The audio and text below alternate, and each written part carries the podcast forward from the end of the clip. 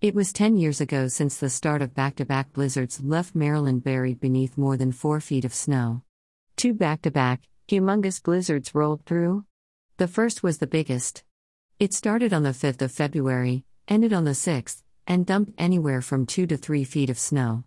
Days later, the next storm rolled in, and within a five day period in February, we had 50 to 55 inches of snow. It was dubbed Snowmageddon, and the result was crippling. Today, we southern Marylanders received about 15 inches of heavy wet snow within a 12 hour period, again paralyzing people's plans and activities.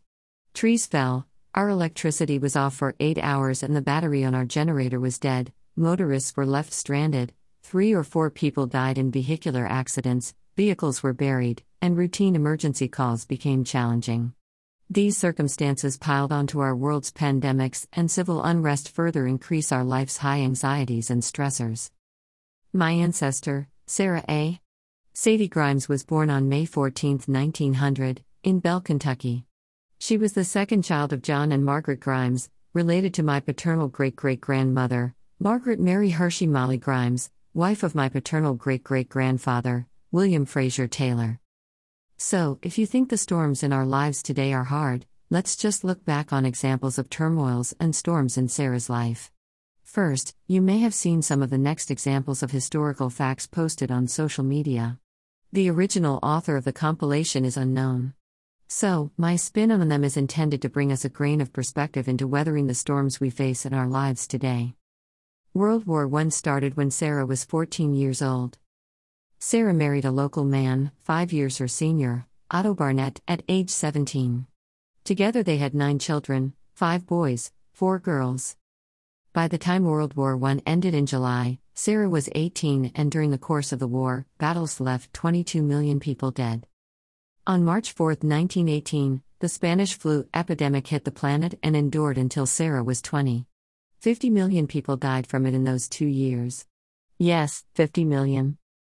When Sarah was 29, the Great Depression began. Unemployment hit 25%, global GDP dropped 27%. Sarah's father died in the midst of the Great Depression that ended in 1933, and another four years of Sarah's life were uneasy ones. The country nearly collapsed, along with the world's economy. Shortly after Sarah turned 39, World War II started, September 1, 1939, September 2, 1945. She wasn't even considered even over the hill, yet. At age 41, the United States fully pulled into World War II.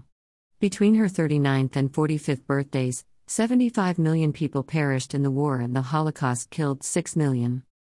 At age 52, the Korean War started, and 5 million more people perished. The year Sarah turned 55 was also the year the Vietnam War began, November 1, 1955 to the fall of Saigon on April 30, 1975, during those nearly 20 years, 4 million people died in that conflict.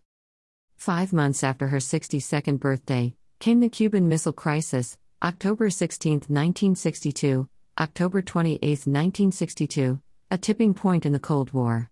Life on our planet, as we know it, could well have ended. During those 13 days in October, leaders of the US and the Soviet Union engaged in a tense, political and military standoff over the Soviets' installation of nuclear armed missiles on Cuba, just 90 miles off the coast of Florida. The Soviets were given no option other than removing their missiles. Fortunately, the United States prevailed. As Sarah turned 75, the Vietnam War finally ended. Just think, in 1900 there were 76.2 million people in the United States. By the time Sarah reached 80, there were 226.5 million people living in America, and we were all survivors. Yet, children in 1988 still questioned why their 88 year old grandparents couldn't understood how difficult school was for them.